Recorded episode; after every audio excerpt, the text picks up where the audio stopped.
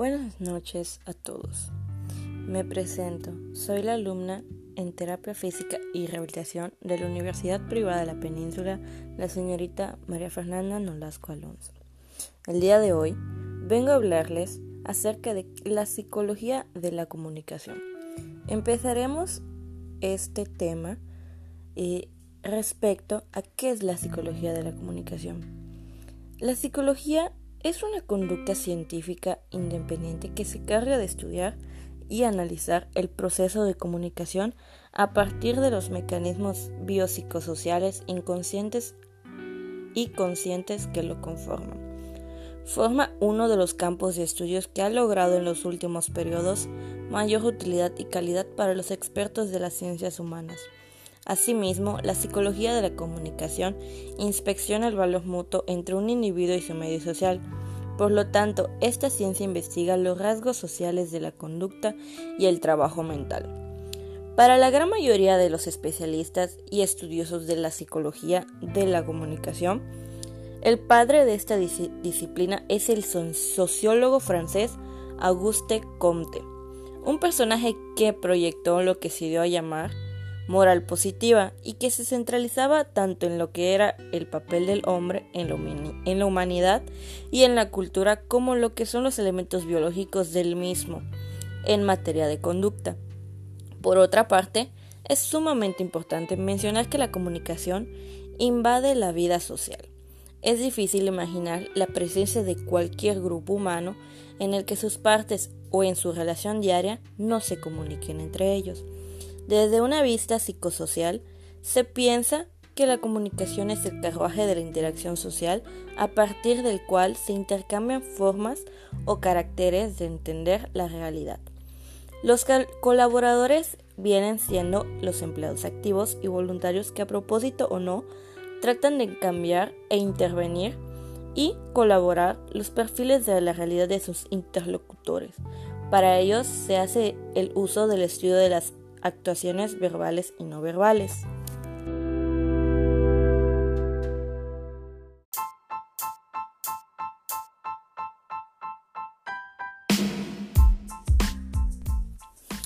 Muy bien, ahora en este segmento nos tocará hablar acerca del lenguaje, ya que es algo importante en la psicología de la comunicación. Sin más preámbulos, vamos a empezar con este episodio. El lenguaje. La psicología considera el lenguaje como el código de que se vale el habla, que es a su vez un medio de comunicación. El lenguaje es el conjunto de signos fonéticos, visivos u otros que sirven para la comunicación del pensamiento o la indicación de la conducta. Se destaca pues que, además de un instrumento para la comunicación del lenguaje, es un instrumento para el pensamiento, para la actividad mental o intelectual y un método de regularización de los, de los procesos mentales o intelectuales. Y es un método de regulación de los procesos mentales humanos. El lenguaje regula la conducta, nos facilita la generalización, la abstracción y casi toda la vida humana a partir de la adquisición del lenguaje. Se hace imposible no hacer la relación de lenguaje y pensamiento. Se convierten en un par que va por lo general unido. Y es así entonces una de las preocupaciones de la psicología incluye el lenguaje, la formación de conceptos, la resolución de problemas y la creatividad. Todos ellos están relacionados entre sí y complementarios en sus elementos o a sus fines.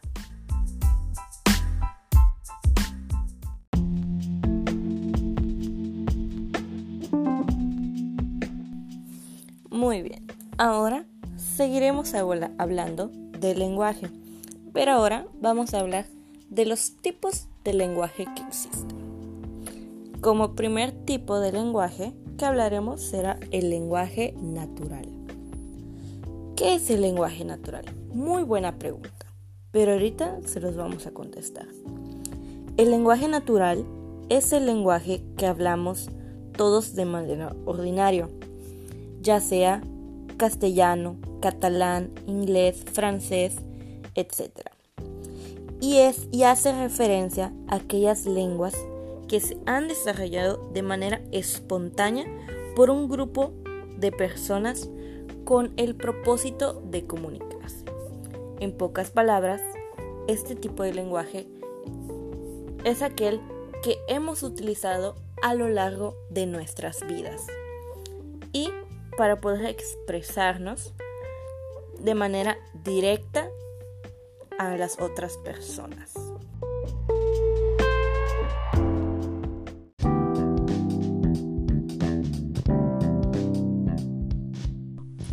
Ahora, siguiendo con los tipos de lenguaje, vamos a hablar acerca del lenguaje artificial. Muchos nos han preguntado qué es el lenguaje artificial y es aquí donde les vamos a responder. El lenguaje artificial se entiende como tal todo aquel lenguaje creado y empleado conscientemente, con el objetivo de cumplir con un objetivo determinado. Expresarse de una manera diferente de la natural o de cara a especificar aspectos técnicos que pueden ser ambivalentes y difíciles. Difíciles de entender mediante el lenguaje natural. Podemos decir que el lenguaje artificial no nace de una forma espontánea, sino que es creado y no responde al propósito de la comunicación de uso general. Ese es el lenguaje artificial, un lenguaje muy interesante, más que la verdad. Pero no sé ustedes qué opinan o qué les parece. Muy bien, ahora vamos a continuar con el mismo segmento que son los tipos de lenguaje pero ahora nos vamos a ir con el tercer tipo de lenguaje. A muchos de ustedes les va a interesar. Este lenguaje es el lenguaje literario. ¿Qué es el lenguaje literario? Muy bien. El tipo de lenguaje escrito que emplean los escritores. Obviamente. Puede parecer igual que el lenguaje culto, mas sin embargo se pueden introducir varios giros coloquiales e incluso vulgares. Es un tipo de lenguaje que crea belleza y tramas literarias complejas, además de que crea comunicación. Ahora muy bien, hablaremos del lenguaje científico y técnico. El lenguaje científico y técnico está compuesto por jergas, es decir, que son los lenguajes que usan distintos grupos sociales y gremios profesionales y que varían respecto a la lengua estándar. Además, son muy normativos y objetivos.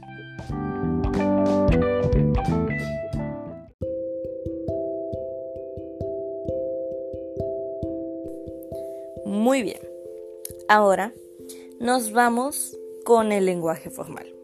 Muchos saben acerca del lenguaje formal, pero vamos a profundizar qué es o cómo definen este lenguaje.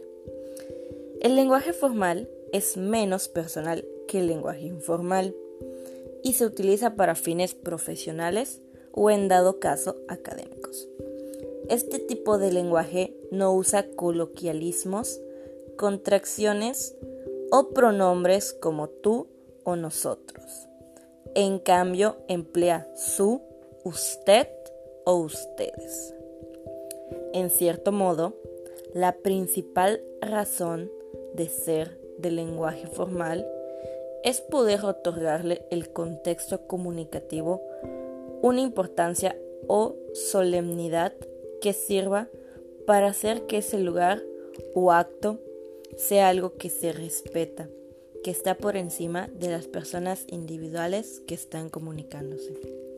Eso es como definen el lenguaje formal.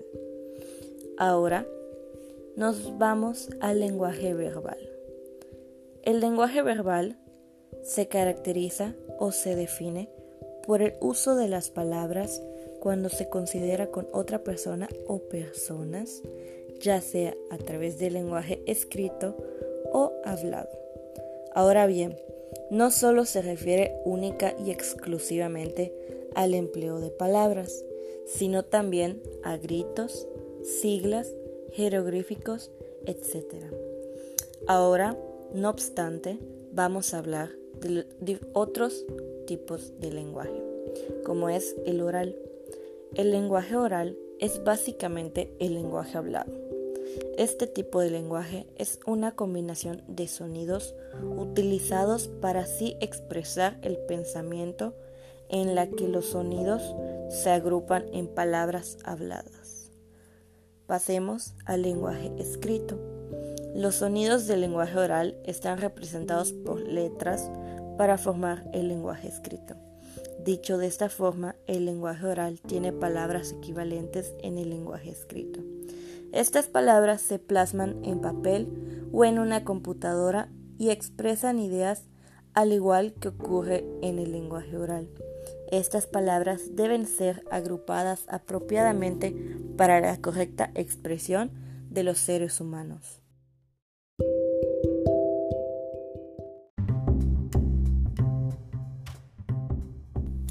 Muy bien, continuemos con el siguiente tipo de lenguaje, que este es el lenguaje no verbal. Este tipo de lenguaje se lleva a cabo sin palabras y en muchos casos la persona que lo realiza no es consciente. La mirada, la manera de sentarse, de caminar, los gestos, los movimientos corporales son unos ejemplos acerca del lenguaje no verbal de hecho, este lenguaje no verbal sirve para las personas en el área de terapia física y rehabilitación. De hecho, más eh, la manera de caminar, porque de ahí podemos ver realmente su postura, si tiene alguna algún problema de la espalda. Realmente en el área de fisioterapia, el lenguaje no verbal nos ayuda y mucho. Vamos a hablar del lenguaje kinésico. Este es un tipo de lenguaje no verbal que se, que se expresa a través del cuerpo, los gestos, la expresión facial, los movimientos corporales e incluso los olores del cuerpo, se podría decir que son un lenguaje kinésico hablaremos del lenguaje facial. Es un lenguaje no verbal que aparece concretamente en el modo en el que se mueven los músculos de la cara, una zona a la que somos muy sensibles, ya que hay zona de nuestros cerebros dedicadas a, a detectar, mejor dicho, las expresiones faciales y a darles un significado a cada expresión facial. Ahorita te hablaré o les hablaré del lenguaje vernáculo. El lenguaje vernáculo se refiere al idioma nativo del lugar en el que se habla. Por ejemplo, el francés en Francia o el español en España. Sin embargo, el español en Colombia o Perú no son lenguajes vernáculos.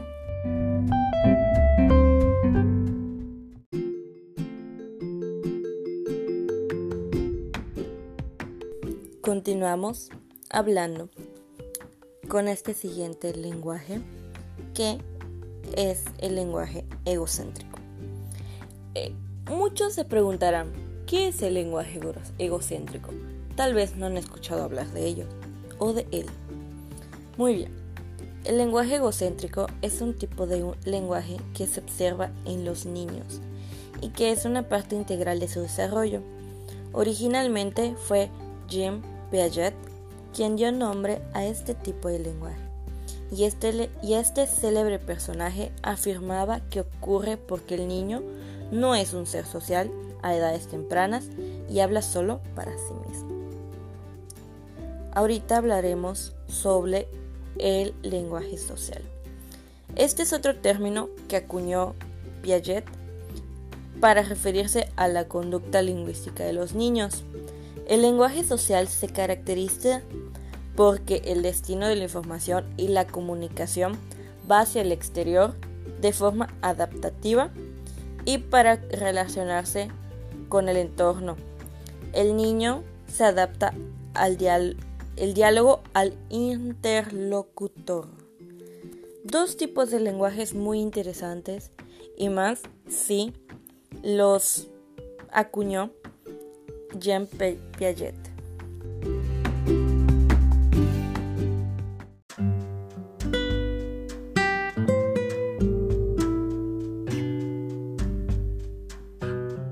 Muy bien, ahora te voy a hablar o les voy a hablar acerca de los elementos de la comunicación, como lo es este primero, que es el emisor. El emisor es el punto de, de partida del proceso de comunicación, pues al ser quien emite el mensaje, para que esto pueda cumplirse, el emisor tiene que compartir los mismos canales y códigos comunicacionales con su receptor. receptor.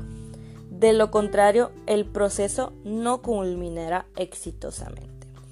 Como mencionaron, hay un receptor que en estos momentos vamos a hablar acerca del receptor. El receptor, como su nombre lo dice, es quien recibe el mensaje del emisor. Su sol puede ser voluntario o involuntario ya que puede estar participando activamente en el proceso comunicativo de la misma forma en la que puede ser un actor incidental, como cuando escuchas una conversación de otras personas o recibes un mensaje que no era para ti. Ahora, muy bien, hablaremos del código o del lenguaje. El código o lenguaje es un, es un conjunto de signos con el que se transmite un mensaje. En ese sentido, los códigos lingüísticos pueden ser de manera oral o escritos. Los orales pueden ser la lengua o idioma expresada de forma oral. En los escritos pueden ser conformados por sistemas de signos que requieren actividades de lectoescritura. Ahora les hablaré acerca de otro eh, elemento de la comunicación que es el mensaje. El mensaje es el contenido que se requiere transmitir desde el emisor hacia el receptor. El mensaje está compuesto por una combinación de sistemas de signos o símbolos que transmiten un concepto, idea o formación que son familiares tanto para el emisor como para el receptor. En este episodio de los elementos de la comunicación va a ser un poco largo ya que vamos a estar explicando cada uno de los elementos. En este momento hablaremos del canal de comunicación. ¿Qué es el canal de comunicación? Es el medio físico por donde se transmite el mensaje del emisor hacia el receptor. El aire es el medio físico más común de comunicación, ya que es esencial para generar los sonidos del lenguaje oral. Pero a la vez, no solo el aire, igual lo son el teléfono, el celular, el correo electrónico, la voz, entre otros.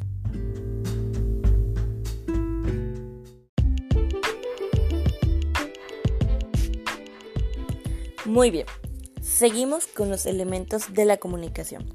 En este caso, le toca el turno al ruido.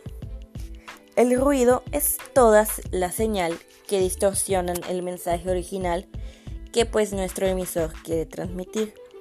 El ruido puede ser ambiental, por ejemplo, los sonidos que interfieren en la comunicación del canal, ejemplo, las fallas de cobertura, del emisor, ejemplo, el uso de código desconocido para el receptor del mensaje o del receptor. Esos son los tipos de ruido. Ahora le toca el turno de la retroalimentación. La retroalimentación o, como lo conocen, el feedback, es un mecanismo de control del mensaje por parte del emisor, debido a que la comunicación es un proceso bidireccional y tanto el emisor como el receptor están cambiando sus roles constantemente. La retroalimentación nos sirve para determinar la efectividad de los mensajes enviados por el emisor. Muy bien, ahora les hablaré acerca del contexto. Que el contexto es la situación el cual se genera dicho proceso comunicativo. El contexto incluye factores emocionales, sociales, circunstanciales, etc. Y este puede tener una influencia en el intercambio de ideas. Este sería el último elemento acerca de la comunicación.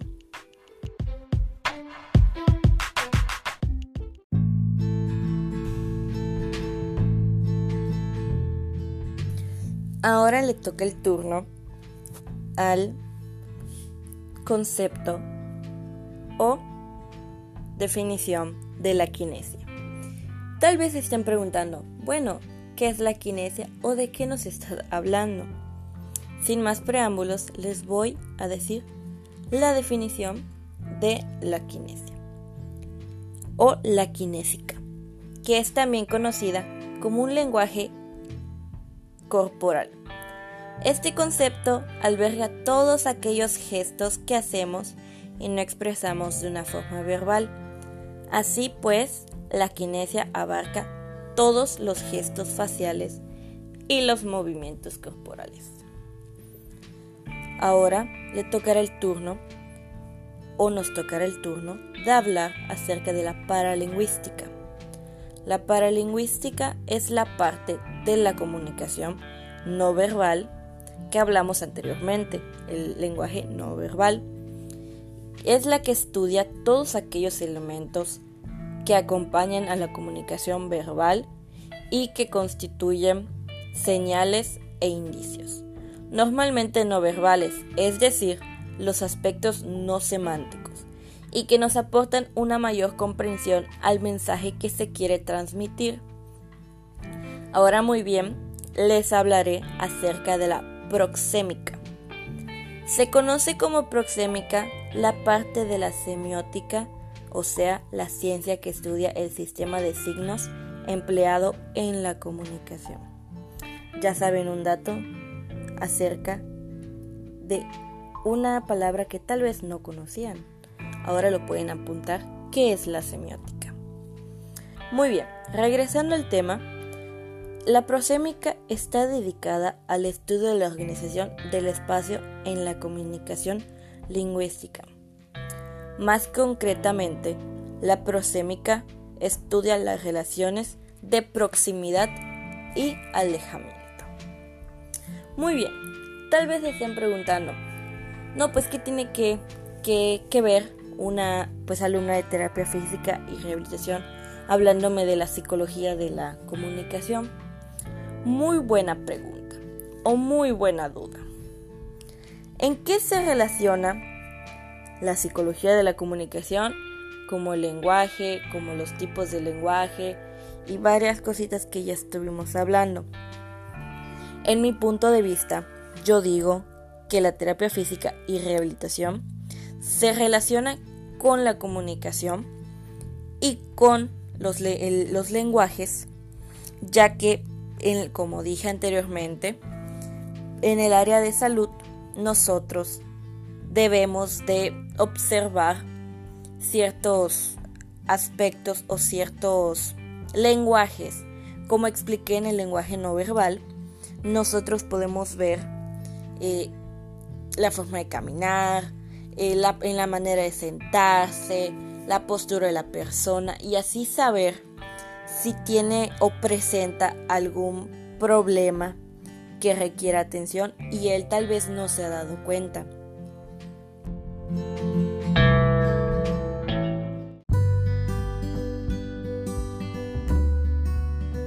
Tal vez varios de ustedes ya se van a alegrar, porque lamentablemente ya llegamos al final de este tema. pero no sin antes expresar el por qué es muy importante la comunicación o que todos los seres humanos tengamos comunicación entre sí. Desde mi punto de vista, es importante en casi o de hecho en todas las actividades de la vida, ya que para poder, para poder expresar nuestros sentimientos e inquietudes. Muy bien, ahora yo les, yo les dejo con la duda o les dejo que reflexionen. ¿Ustedes qué harían si en el mundo no existiera el lenguaje o los diferentes tipos de lenguaje? O en su dado caso, englobar que no existiera la comunicación. ¿Ustedes qué es lo que hicieran? Yo la verdad diría, bueno, sería raro. Pero, no obstante, iríamos desarrollando o desarrollándonos los diferentes lenguajes. Ahora, sin más que quitarles su tiempo, me despido y agradeciéndoles por escuchar o escucharme acerca de este tema muy importante. Muchas gracias y bonita noche. Me despido.